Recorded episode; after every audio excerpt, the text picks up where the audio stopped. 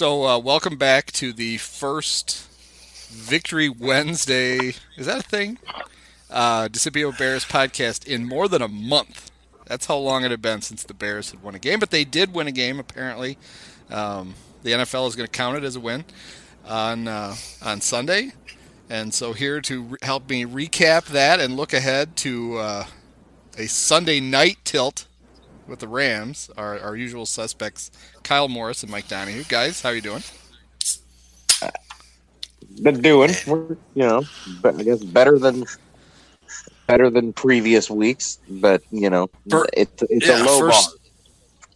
First Bears Wednesday, Victory Wednesdays in 41 days, I believe. If you want to put a number I, on I, it. Is that bad? I believe before Sunday, someone mentioned that the White Sox had won a game more recently than the Bears. So Oh. that's yeah, that, that's where we were at. You know, and it's kind of sad because uh, Mitch threw for 173 yards. He took five sacks, uh, all all of them on third down, and let the Lions back into the game. And like, I couldn't disagree with everyone who was nonetheless celebrating because it was the best he's looked all year.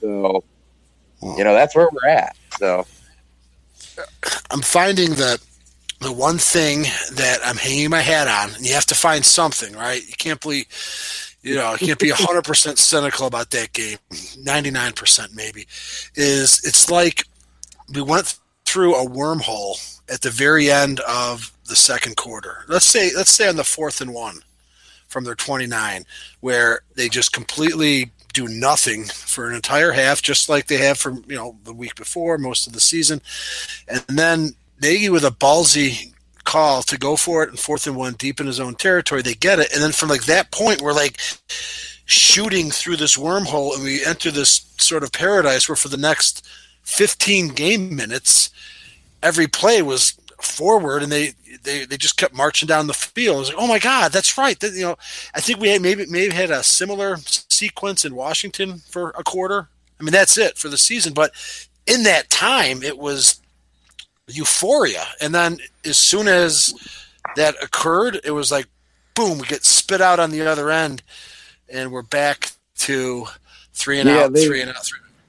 yeah, they really they yeah they scored three touchdowns in the second quarter against the against Washington, and they scored you know three or yeah the three touchdowns. in Mostly, I mean, one at the very half. end of the half. Yeah, against the Lions, But- they haven't. They've yet to sustain off. Uh, they've yet to sustain offense for a full game.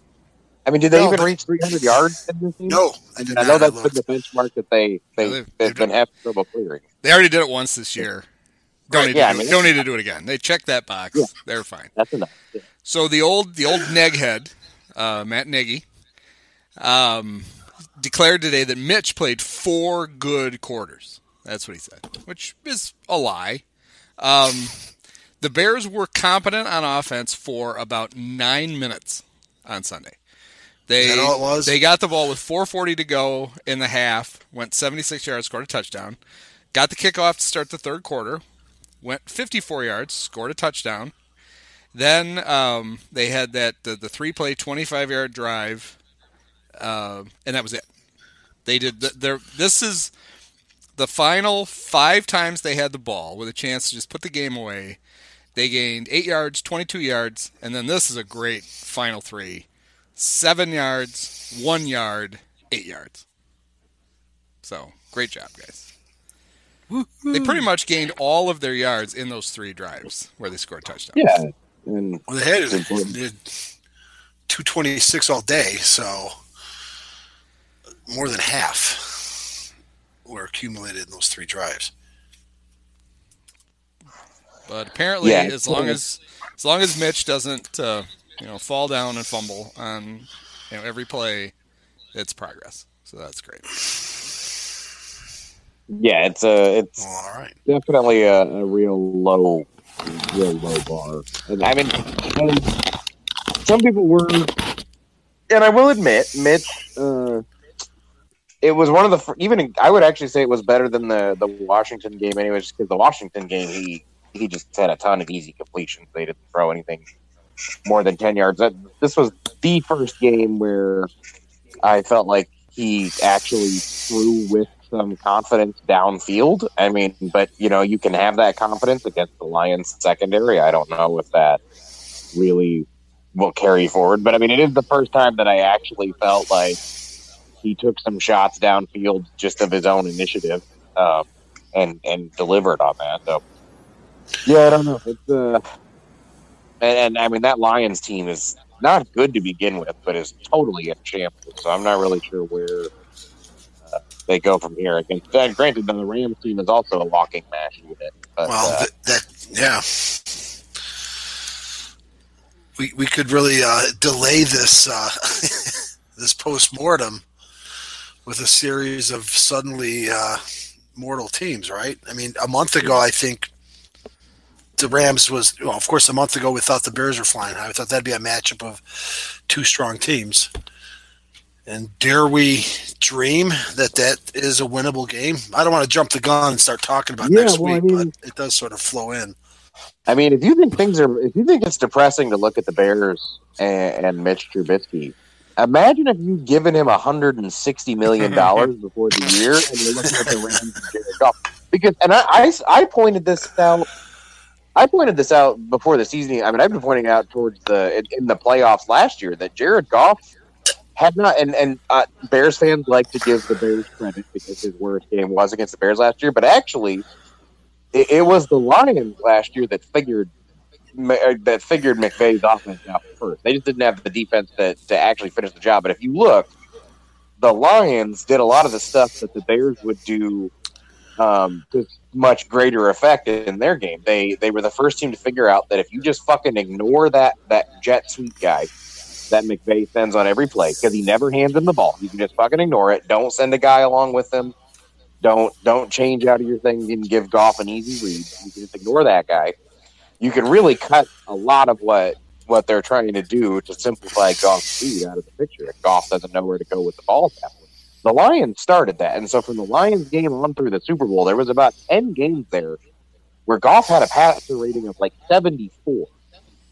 And I said, I'm like, that's that's longer than just a, a little bit of a slump, and it's continued all through this year. I mean, it was the th- the very thing that made Sean McVay the perfect coach for Goff when he first took over, and it's that Goff or McVay uses the same personnel on 96 percent of his plays, or at least he did. You know, it was it was all about doing things simply, simplifying the reads, going you know, going fast, going hard.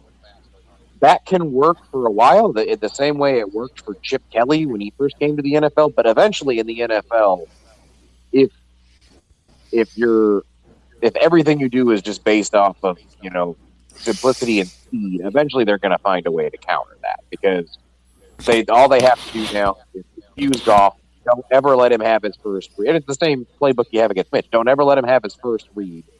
To make him think, and he becomes very average very fast. And you know, in the Bears' case, at least they, I think they know pretty definitively they don't have their guy before they actually would have made it. But you know, the Rams, they're at salary cap hell going forward because they. they Kyle, you're getting my hopes up. well, I don't know how well it bodes for this Sunday because I mean it's a it's a real you know in the land of the blind kind of thing. I don't know who the Bears. I, I hope at this point still have the a defense that can embarrass Goff more than Mitch embarrasses himself. But I would never bet against Mitch in that department at this point. Well, yeah, I mean, this is the stretch. If you're gonna, you know, give false hope to the fans, it's Lions, Rams, Giants, Lions. Then Cowboys, Packers, Chiefs, Vikings. So that gets, gets a little ugly at the end. So that um, sounds like a run to a nice run to what eight and five before finishing eight and eight. That sounds about right. That sounds pretty Bears. Just when you think you're out, they pretend they're going to pull you back in. I don't know if they actually pull you back in or not. Yeah, it's hard to just because they won. Obviously, it's hard to you know really be that optimistic. I'm I'm looking for something, and all I like I said, all I can hang my hat on are those three drives. it's such it's such crumbs, but who knows? Crazy things happen. A lot of teams got upset last week. Who knows if Kansas City's going to be struggling in a month? I mean, I doubt it, but you know, at least we're here. I mean, hey, go ahead. I mean, Kansas City's struggling now. I mean, they well, and unfortunately, it's one of those those games where their defense is so bad, but I just with Mitch, sometimes it really doesn't matter how bad the opposing defense is. Lord knows he can have as many open receivers as he as you as you want. He's he's not always gonna find them, but you know anything could happen there. The only game I'm you know left on the slate that I would I probably wouldn't give them any chance on is the game in Lambeau, just because Mike. Pettine, What about, but not not Minnesota? Uh, I mean, they, they really embarrass. I mean, I know Minnesota's looked good ever since then, but they really thoroughly embarrassed the shit out of that Vikings offensive. The line. last two times they've played him, I, that, that might just Yeah, be I- Matt Nagy's team that he can beat. Yeah, I don't know, but I feel like that doesn't just go away. But I guess we'll have to see. Well, and like we talked about last week, it could depending on the Vikings' record on the last game, they may the Bears may go in and not even have to play, you know, the starters. Which So they may win by also- default. Right. Or but as you actually suggested would, would probably work against them because they wouldn't have Cousins out there. Yeah, they should insist that Cousins play, even if the Vikings have a playoff spot wrapped up. No, let's. We want Kirk. You need needs the reps. So should, while you should play him. while it is hard to find genuine optimism, you all did see the was it Sunday night or Monday night graphic, or here's some people goofing on it, where they put up the playoff picture. Yeah, they had the Bears in it. It's week nine, man. The Bears were there, four and five. They're the only four and five team in the NFC. Yes, Only three games out of a playoff spot, so that's no problem. only three Yeah. out of a playoff spot. Is that right? Is that what the four Wasn't that right that the wild card teams were? No, it must just be two. Wild card teams you are get- seven and three, so the Bears would be two. Yeah. Oh, that's doable. yeah. There are two. There they go two two wild cards, right? Isn't it? Yeah. Four divisions, two wild cards. Yeah. So It's all come Yeah. down. It's all Eddy Pineiro's fault. you know, he'd have made that field goal, but he didn't. So it won't. Well, once that- again, Nagy can just spend an entire offseason Yeah. ignoring all of the real problems and just obsess about the kicker because that worked so well last time. A kicker that they knew. I mean, Cody knew he was cut when he was walking off the field, and a, a normal. Well, this, but it's the Bears.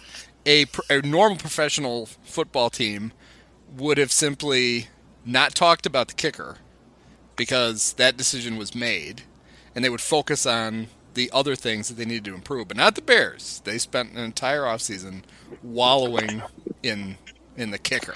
So that was fun. That was the first real sign that this is going to be this coaching staff is a problem.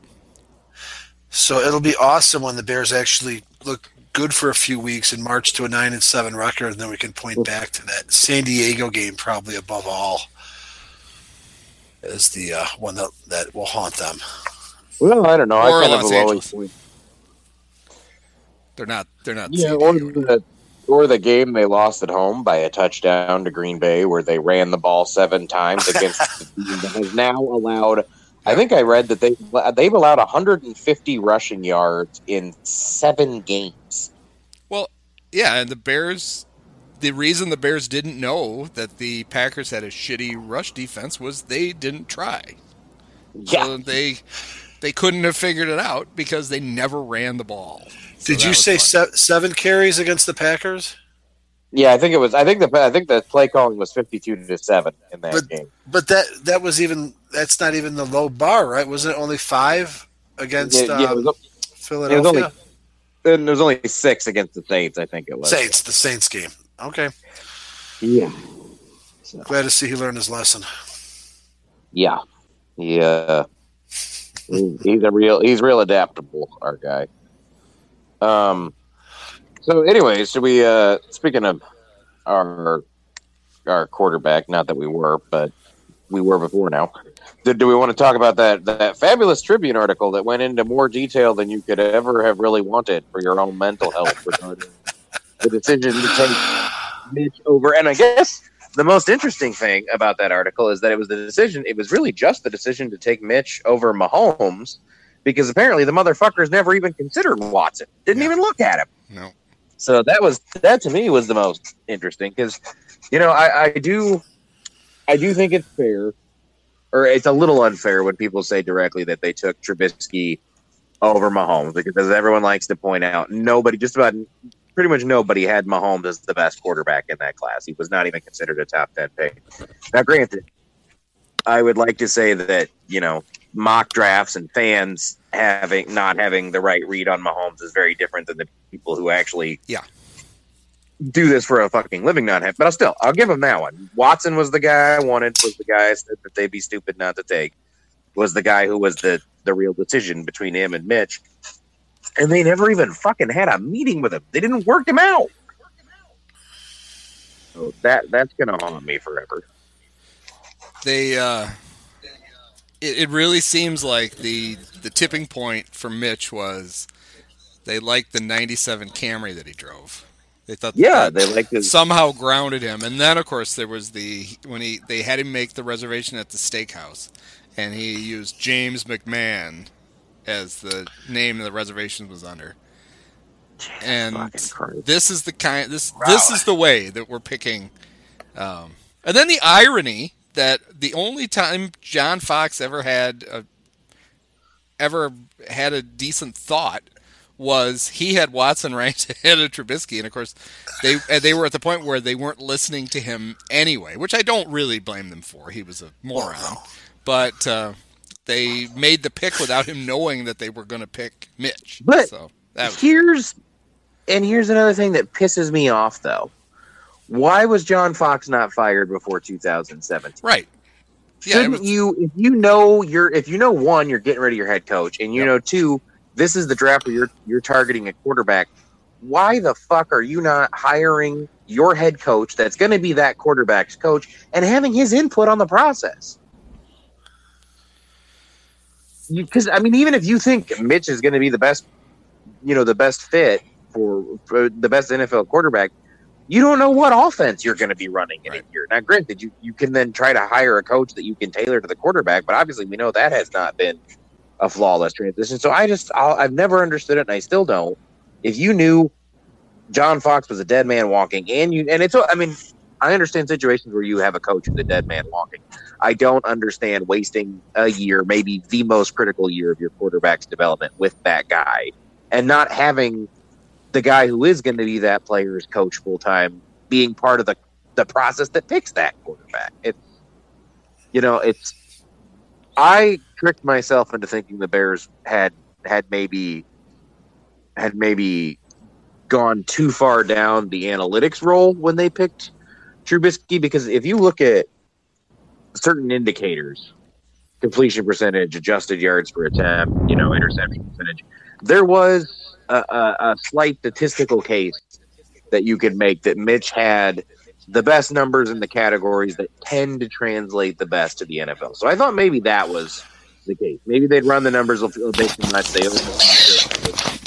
But then you find out that actually no, it was the the fucking he looks good in jeans quote from Moneyball. Well, I- that I was have- the, I have a that was the process. I have a that led question that. about that. Then that's an interesting point that you raised, Kyle. When you talk about you know maybe they went too you know too much on the analytics side. How- What what data did they have to go off of, and you know from an analytical statistical perspective, other than thirteen games, right? I mean, Well, that's and that was- statistically, unless you're talking about combine metrics. But Well, that was I the that was the red flag because if you go if you were to just if you were to just compare his his rate stats, Mitch ranked pretty well as a prospect. He had the kind of numbers that usually, but but don't always. but still only thirteen games though. But still, they only had 13 games. And in the last, I want to say the last 25 years, there'd only been, I think, um, two or three guys that have been drafted with fewer college starts. Now, one of those was Akili Smith. One of those was, I'm trying to think who was the other one year starter that, that went really poorly in the NFL. Another bust, I'm assuming. There was another bust, and then there was, now the third guy, though, was was Cam Newton, who had one of the best rookie seasons of all Wow. time. Fine. So, I mean, it's, it was such a small sample size that you know it, it Okay. and and and it's really in the case of a guy like Akili Smith. You know, I pointed out that nowadays I would hope although I guess Josh Allen proves me wrong. That guy wouldn't even really be drafted in the first round because Akili Smith only completed like 52% of his passes in college. He made a lot of big plays, but he was not a good passer even in college. So I don't think his his lack of experience was the problem there. So I understand over I understand convincing yourself that the lack of experience is not as or that the lack of reps is not that important based off of the data. But really to read that article and find out that the data had absolutely fucking nothing to do with it. Just in and, and here's the thing: if you talk yourself into drafting a guy based off of his intangibles, which is what they did, then how is the guy you draft Sure. not the one who went 32 and 3 as a college starter and won the national title? Like if you're if you're willing to overlook stats and and even physical ability to to pick the guy you think is a born winner, how do you not choose the guy who won? I mean, it, it really seems like it boiled down to it was completely anti analytic. It was Good face. Deshaun Watson doesn't have a strong enough arm, and Patrick Mahomes is in that crazy offense that never produces an NFL quarterback. So they it was complete confirmation bias where Mitch was the guy that Pace wanted all along and could easily dismiss the other two guys out of stuff that turned out to not be important at all. Um, and then it's infuriating to keep reading in this thing, and I know they do it because he said it all the time. Was he was looking for his Drew Brees because he'd been in Pace had been in New Orleans and he wanted Drew Brees. I mean, unless Mitch was a high school tennis champ with a hairy mole on his face, I don't know how you would. What would anything he did ever remind you of Drew Brees? Who, if anybody, should have reminded you of Drew Brees, it would have been Deshaun Watson, the guy who threw the ball you know, um, you know, who got lots of reps in over multiple seasons as a starting quarterback. I mean, that was that was how Brees convinced, and Brees was only a second round pick. That was how he convinced the NFL that he was worth a shot. Was there was so much tape on him at Purdue that it was hard to deny that. Well, if nothing else, the guy can really throw the fucking football. Where with Mitch, there was no evidence of it, unless you were really excited about watching him lose the Sun Bowl to Stanford and then we get the weird story about how Pace bought a ticket and went to the game to sit in the stands and like wore a big hat that he yanked down over his face so nobody could see him. He had the third pick in the draft. Who how many teams was he really worried about knowing that he liked Mitch? I mean, as it turns out, nobody else did. At least not enough to move up to in front of him. He could have he could have gone to the game with an I love with an I love Mitch shirt, and it wouldn't have mattered. Yeah, it was yeah, it was just really like you know, there like I said, I, I I had run the numbers myself and there was an argument for him that obviously has proven flawed. And the the one conclusion I've come to when running the numbers and stuff like that is that statistics in college are not a great indicator of future success. They are a fantastic indicator of future failure because I mean, you, you don't find too many guys who way overperform bad college stats in the NFL. You find a lot of guys who don't any, do anywhere near in the NFL what they did in college. So you know, there's there's really a, a limit to how useful they are. But I still, I, I could have lived with it if they had said, you know, our analytics team crunch all this data, and they said that you know these numbers were most indic- indicative of future success. This was our guy because of it. It would have stung, but I'd have been like, at least there was a process. But then you find out that it was just just straight up meatball shit. I mean, it reminded me of Phil Emery supposedly hiring Mark Trestman over Bruce Arians because Trestman did better in a mock press conference. Like that's Well, A- Arians wouldn't even do the mock pre- press conference, No. I believe. because why the fuck would He's you? like, I- he's like, I, I just basically led a team to the playoffs, like when Yeah, Chuck Pagano he got sick. He was the Bruce Arians was the NFL Coach of the Year. Yeah, he was the coach of the year. So He didn't need to do the stupid press conference. I, You know, I think it was. story about uh, about Steve Spurrier. That's always been one of my favorite stories. And uh, if you remember, they fired Florida fired Zook. I think at the same time that that Washington fired Spurrier. So Spurrier was was available when Florida was rehiring.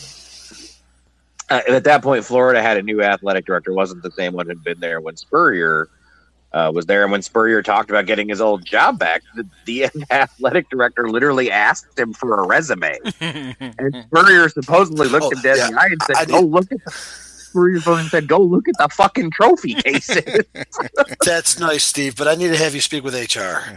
yeah, that, uh, that that's what that always reminded me of with Bruce Arians refusing to do the pre- the mock press conference. It's like, go look at the fucking trophy case. Are you shitting me?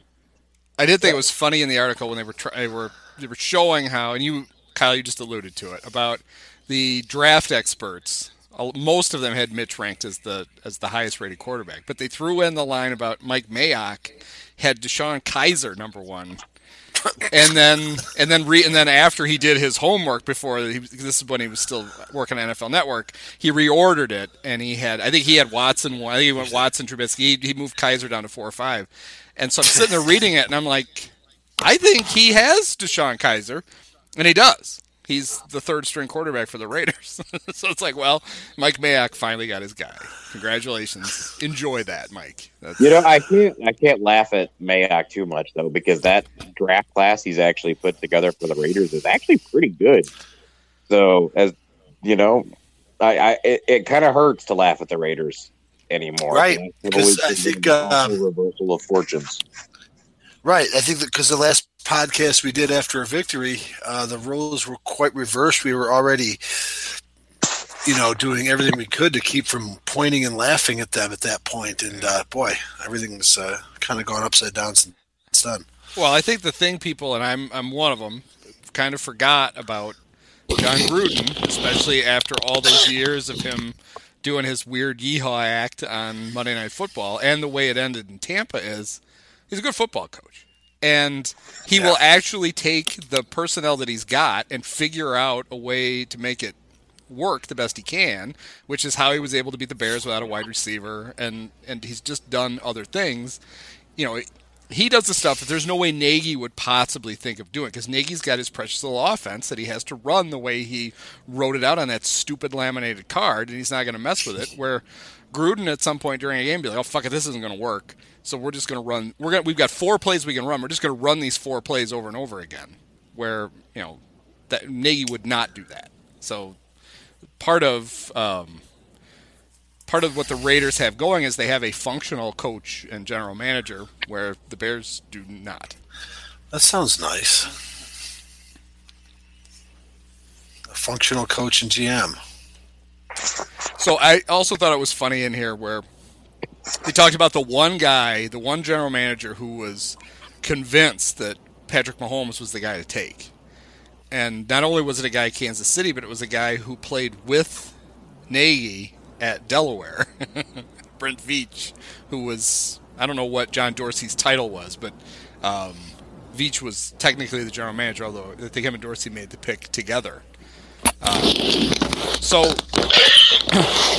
when Nagy talked about, I've, I've thought this all along. I mean, Nagy is he's he's wedded to Mitch for better or worse, and you know he talked about well, we really thought highly of Mitch and blah blah blah blah blah. When you read this, it looks like the the Chiefs never considered Mitch um, at all. They were it was Mahomes or nobody. And Well, they that- probably and- figured he'd be gone, though. In fairness, right? well, I don't know. They traded. I mean, they they they didn't trade all the way up, but they traded up to get Mahomes. Oh, they did. That's right. My bad. Um, so it's it struck me that you know people act like you know Nagy took the only head coaching job he was going to get offered. Certainly that offseason and maybe ever. You know, coming off the disastrous playoff loss that was mostly pinned to him, he was going to say he was going to say whatever he needed to say to get the job. And then he, once he got the job, you know, he's it's the same thing. He's got a quarterback and he's got to try to make it work. So this whole idea that well, you know, he left Mahomes to go to Mitch because you know a it was a head coaching job, but b Mitch you know he just loved him. I I think that's bullshit. I think it was I want that job and that's the guy I've got, so I've got to figure out. I might as well talk him up because he's my quarterback. You know, and the the other thing from that article is, you know, I I I'd been on the fence about Pace and and keeping Pace because if Miss if Mitch busts, do you let Pace have the chance to pick his replacement? And, and you know, people had made the argument, um, you know, well, look, he's he's drafted a great roster. There's a ton of talent on the roster. He's he's obviously done a good job at everything else. Um, you know, don't you think he, he should get a mulligan on that? But that article pretty much solidified that no, he's got to go if I don't think you can. If, if this, t- and I don't think they will fire him unless the season really goes to shit. Um, and maybe they they end up four and twelve. But I, if that's the fucking process that went into picking the last quarterback, I don't know how the hell you let that guy pick the next one. I don't know how. Like, unless he's hiring, I, I would need to know who the coach. I mean, and I I guess maybe if Nagy was so great, he did think Mahomes was the best in that draft. Maybe you let Nagy Nagy pick the next guy, which doesn't really fill me with warm fuzzies No. either. But mm. I sure as hell. Oh. I sure as hell don't let Pace anywhere near picking another quarterback. I just don't. I don't know if he needs to hire Ernie Accorsi and have him come in and pick him for him or what. But I, you don't ever let that guy pick another fucking quarterback. You just don't. That Can, can Wait. Ernie can Ernie draft John Elway again? yeah, I is mean, that allowed? He'll have to trade him, but can he can he draft him again? Yeah, I mean, if you if you let a fucking Toyota Camry factor into the decision at all, fuck off. All right. Wait, for, for my sense of history, it was Ernie Accorsi the Baltimore GM who drafted Elway and then was forced to trade him? Is that what- is, is that? Ernie I did not know that. was the GM for the Colts when they drafted Elway and had to trade him to the Broncos, and then he was later the GM for the Giants when they traded Giants, for right. So he was on both Okay. sides of, of one of those situations. Okay, He also was a uh, he had the Ned Colletti route to general manager. He started off as a PR director really? and ended up as a general manager. Yeah, There's still hope for you, Andy. with a, with a terrible toupee, just god awful, just like Ned. So I don't have a toupee. Um, I'm willing to shave my head and get one, but I don't currently have one. No, I mean, bad, I, so close. I agree with that. That it's, you know, they're not gonna, they're not firing Pace. They're not firing Nagy. Um, and No. but I also agree that I, was two more years. I'm very uncomfortable, and they're gonna obviously if you keep Pace, he, he gets to draft. You know, if you keep the general manager, and go. By the way, you don't get to pick a quarterback. You've got to have, you got to job that out. Um, but oh man, part of Pace's problem has been, you know, he's one thing that you know people ad- admire him for is that he makes up his mind on a pick and he does what he takes on a guy that he wants to pick and he does whatever it takes to get that guy. But without fail, most of the guys, I guess I shouldn't say without fail most, but most of the guys he's traded up for haven't worked out. So he's wasted picks to move up to get guys, and it's always and most of them have been dubious about whether he needed to trade up. You know, he claimed that the Giants were going to take Leonard Floyd, so we had to get in front of the Giants. And he thought some mystery team was going to cruise up to two to get Mitch. And so not only does he get the picks wrong, but he he then costs himself other picks. And where good general managers move the other direction, they identify guys of value and they try to figure out how they can pick up as many extra picks as possible. He's the one guy who they can count on getting picks from and now he's sitting there without a first round pick. And they're going to they're to need a quarterback. And so a savvy general manager would sit in the second round and try to figure out who how to maximize that. He's going to try to throw a trade together to somehow sneak into the first round to take somebody who is going to be just as underwhelming as the guy we've got now. So i can't wait for draft night. This is going to be great Well, then um, I've seen some some annoying takes where people are like, you know, knowing in hindsight now what Mitch is going to be, obviously the Bears shouldn't have traded for Khalil Mack. And no, the Mack trade in a vacuum is fine. The Mack trade, yes, they gave up a lot for him, but the Mack trade is not the reason they have no draft capital. It, it's like you said, it's it's trading up Yeah. for Leonard Floyd, trading up for Trubisky, trading up for Anthony Miller, trading up for David Montgomery. Those are the things that that deprive you of the picks you need to build that depth around a Khalil Mack. Trading up, trading for a guaranteed star is not a bad move, no but trading up and whiffing on those other dudes, it, that's that's what killed you as an organization. That's what put you in this in this pile. Right, and some of it has been chasing their tail. Like they had to trade up to get David Montgomery because their first pick in that draft was in the middle of the third round or towards the end of the Yeah. third round, and they wanted him. And where had they been a normal team that had most of their draft picks, they could have just picked him at the end of the second round. They couldn't do that, so then they had to make a trade to get him because they had previously made a trade to get rid of a pick that they needed to try to get him. And you're right. I mean, you know, a, a, a savvy front office is ready to pounce on a deal like Khalil Mack because well, how would you possibly make that trade 100 times out of 100? But doesn't have all the other needless trade ups that have already cost you picks in the past. That's Right. you know that's where it hurts. It's not in you know Paster deserves a lot of credit. He did the thing that the Packers wouldn't do and, and some other teams wouldn't do. He threw in the other pick to get the deal done, and he got a great player. But that doesn't make up for all the other times when he threw picks in for guys that didn't deserve to have an extra pick thrown in. So. And there, will, I'm sure we will hear guys talk about how well, you know, they need to get a need to get a quarterback. Maybe they could trade Khalil Mack and get and get some draft capital. It's like, yeah, it doesn't work that way. I mean, you got Khalil and you gave him the big contract, and honestly, as soon as you traded him, then the next year you'd look at your defense and go, "Yeah, we could use a Khalil Mack. That would have been nice." At some point, you have to stop trading up, and you have to just make p- pick the best players you can get with the picks you have and get back to where you have all your draft picks again. You can't just keep doing it. Although I guess if you're Ryan Pace and you figure one more bad year and I'm fired, then screw it, trade them all. It seems to feed into Pace gets an upset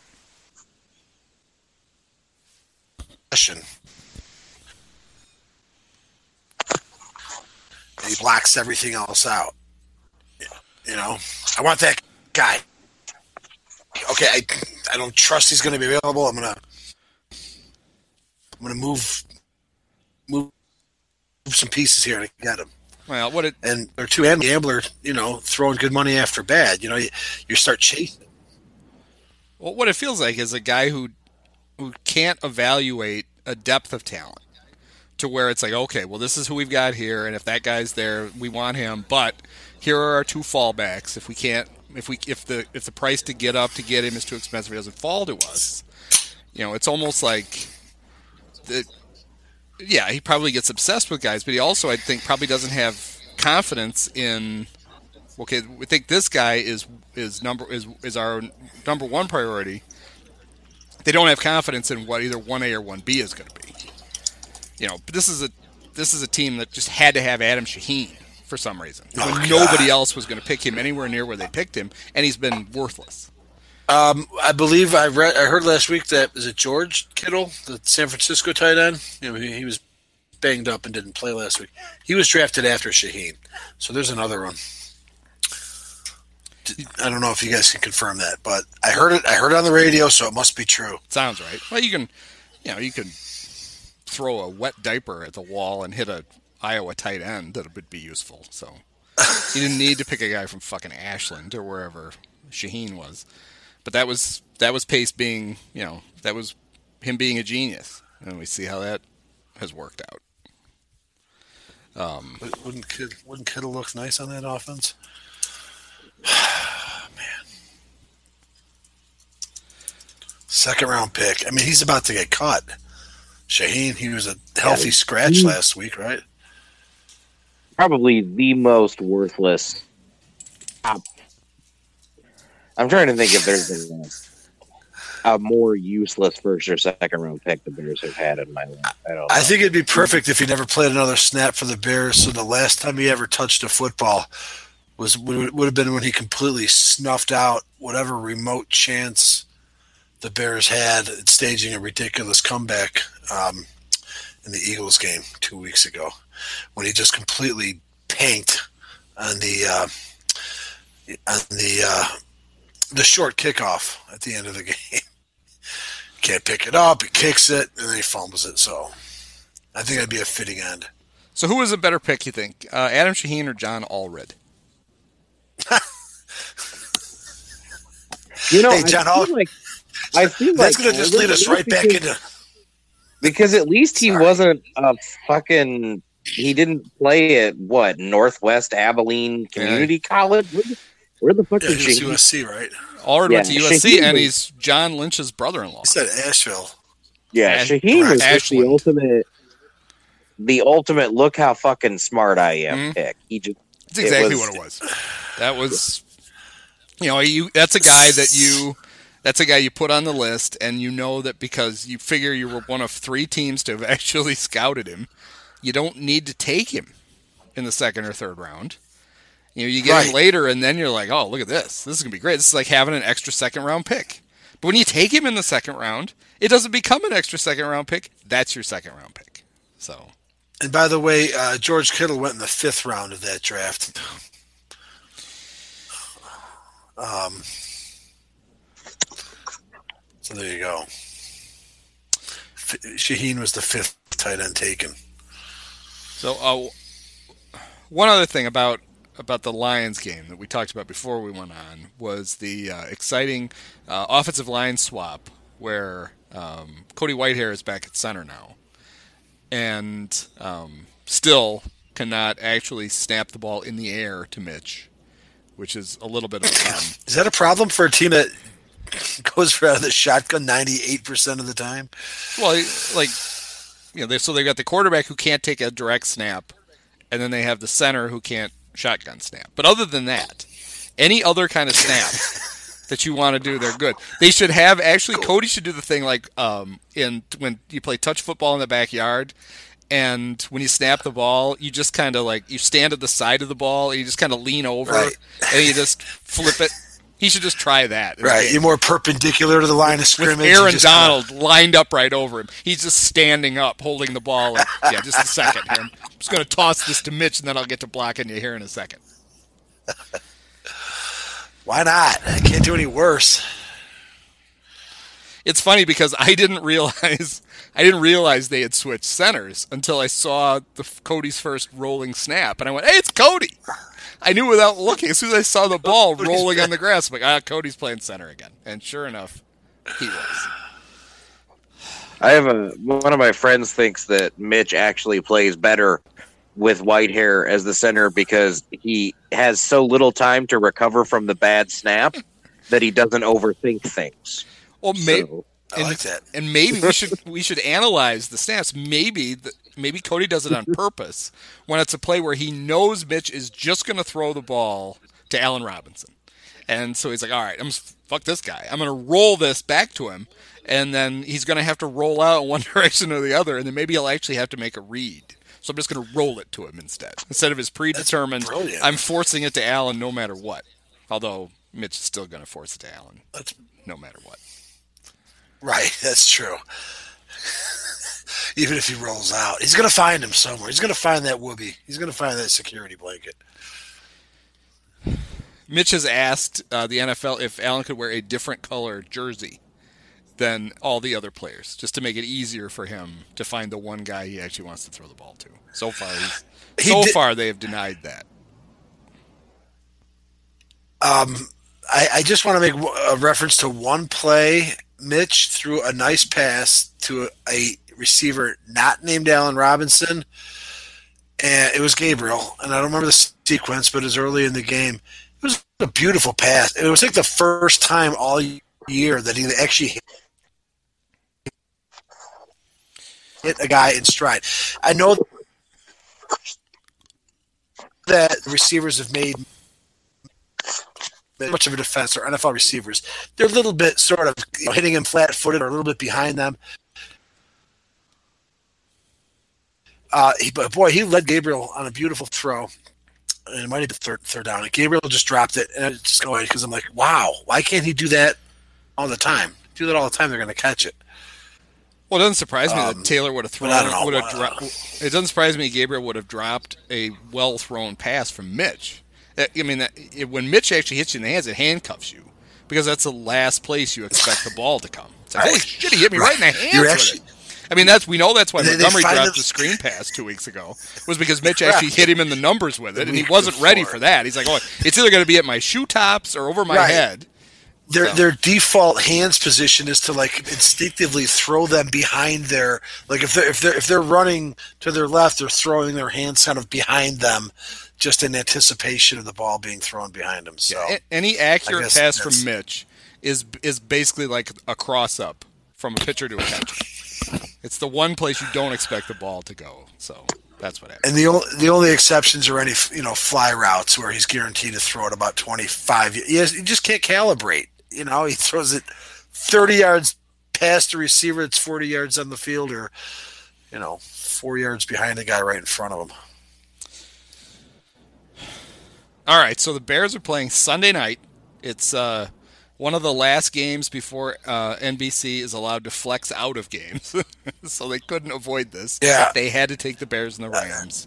Uh, it's in LA, and the Rams are, according to the Westgate Superbook, the Rams are six and a half point favorites. So this is the first time the Bears have been a significant underdog. They've been a favorite in all but one game this year, which is sad. It just shows that Nuts. Vegas knows that uh, they can make money by trying to entice people to bet on the Bears. Um, so six and a half for the Rams. Um, this is uh, a couple of fringe NFL NFC playoff teams or playoff hunt teams. Uh, the Rams, of course, played in the actual Super Bowl last year, um, which seems like a distant memory now. But uh, so, what do we think? Six and a half for the Bears.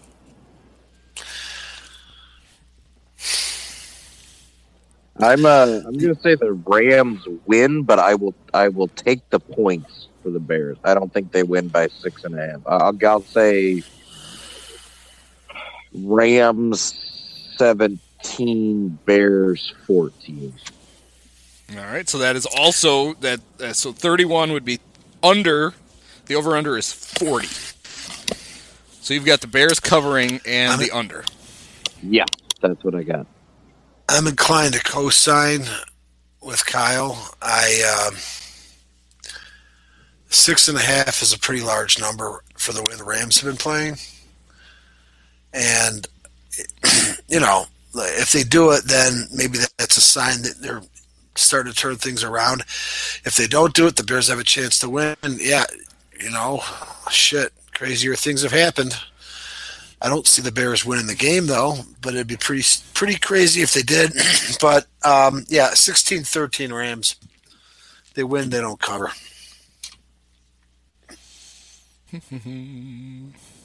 Yeah, I mean, I was ready to uh, um, think that the Rams had gotten their their offense kind of back together until they went and lost to the Steelers, seventeen to twelve.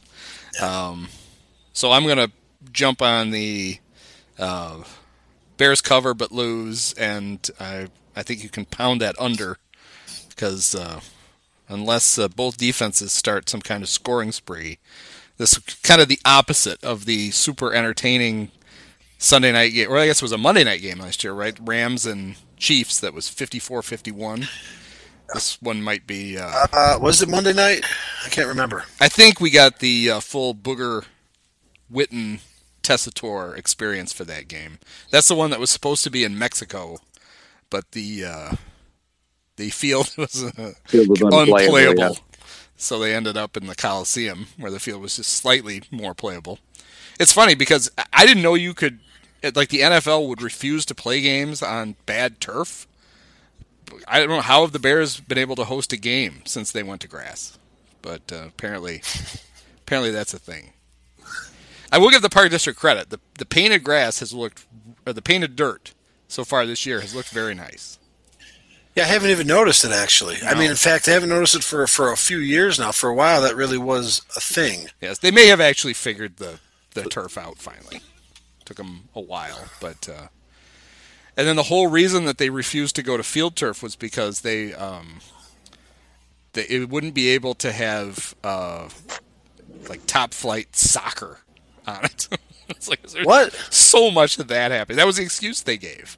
Wait, Was- soccer doesn't play. They don't play soccer anywhere on field turf. I, I swear, I've seen my when my little when my son was playing well. It was- soccer. well, yeah, kids do. That Years- It was a huge. Okay. It was like a huge, not scandal. It was a huge deal when the Women's World Cup was in Canada. Most of the fields were field turf, and uh, Well, who the f- and everybody bitched about it because it's so much different to play on fake grass than on real grass. Because the for ball, soccer players, but, ball- but not but not football or baseball players. well, the ball is not rolling along the grass in football unless unless Cody Whitehair is snapping it. Um, That's, that's a good point, I guess. Okay. so that's why they I'll complain buy about it. But I just love, and now now the fire is moving back to Soldier Field. So Okay, now but now like, they'll right, always have an excuse why they why What they about can't make it what about? Uh, so I, I don't remember this hue and cry in 1994 when the United States hosted the World Cup, and they had games at the at the concrete green cart at Soldier Field, not to mention the Silver Dome in Detroit. And I would think that, that the um, I think that the difference between grass and the old school artificial turf would would produce a pretty significant difference in the lag of the ball. Well, Maybe they did. Next week I we're gonna have care. special guest Willy Roy is gonna be on, and uh, we're gonna we're gonna talk soccer on AstroTurf because I'm sure they had to play on the AstroTurf. When I'm sure the NIU Huskies soccer team when he was the coach Yep. um, Yep. played played in Husky Stadium on that god awful painted cement. So we'll have Willy Roy on, Yep. and he can explain to us why, uh, or it could just be the Park District has been lying, and they don't, they never wanted to put field turf in in the first place, and they said, no, no, no. We, we'd never get any of these uh, top-notch uh, visiting soccer stuff. And it was supposed to be for a uh, if the World Cup ever came back. Appar- uh, maybe that was the Right. thing. Maybe after the disasters That's- of '94, they're like, "We're not doing this shit anymore. You have to have grass if you want to host one of these games." I know. I just know that was one of the reasons.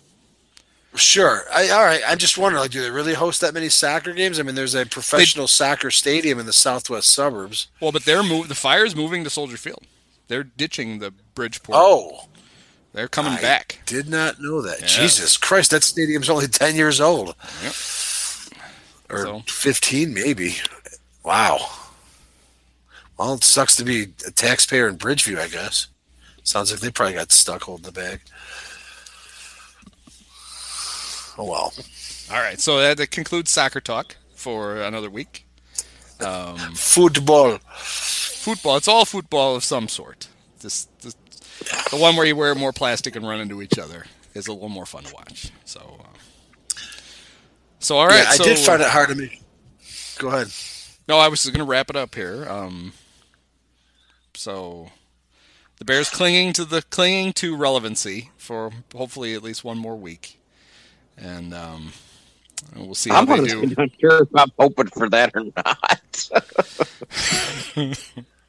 I mean, I want them to win, I guess, but like if you're, if you make up your mind now, either you're gonna go on a run here and make the playoffs, or just end it now. Well, I, I feel like we're at a spot where a, a, we're all Bears fans. It's more fun when they win than when they lose. But there there is I don't think there's any immediate benefit to them losing because I don't think it's going to get the general manager or the coach fired. And they've screwed up their draft pick so much that it really doesn't affect who they're going to be able to get.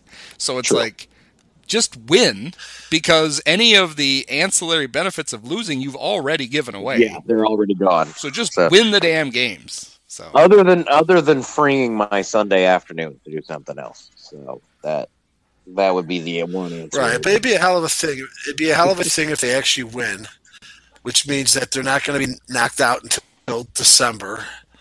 If they do get knocked out, or who knows? I mean, it's so hard to actually, you know, hitch your wagon to the star because of there's nothing even in their victories that you know this year. I mean, what what what clean victories have they really had? Washington and Minnesota. That's, that's about it. They they fell ass backwards into So the Denver win. They did so half of them, and then last Sunday they did. You know, uh, they did their darndest to give it away. So obviously, you know, anybody if you're a betting man, which I'm not, but there's no way you're putting money on them turning it around. There's no way you can see it happening, but you there's also no way that you could actually say 100% with certainty that it can't. So who the hell knows? Uh, you know, maybe they they kick the hell out of the Rams. They turn it on. I mean, it would be one hell of a thing if this team, considering all the missteps that they've had on the field and off the field, all the lack of organization that seems to flow from this team, all of a sudden just managed to legitimately put it together. I mean, it's it would be one of the most amazing things. So, Well, but uh, who's to say it's impossible? didn't you see Matt Nagy's PowerPoint? They can be the Washington Nationals. That's right. But you know, this is this this is a big game in that if you win it, and you get back to five and five, which is not uh, exciting, but at least it's something. You've got two imminently winnable games after that, and then we're like, hey.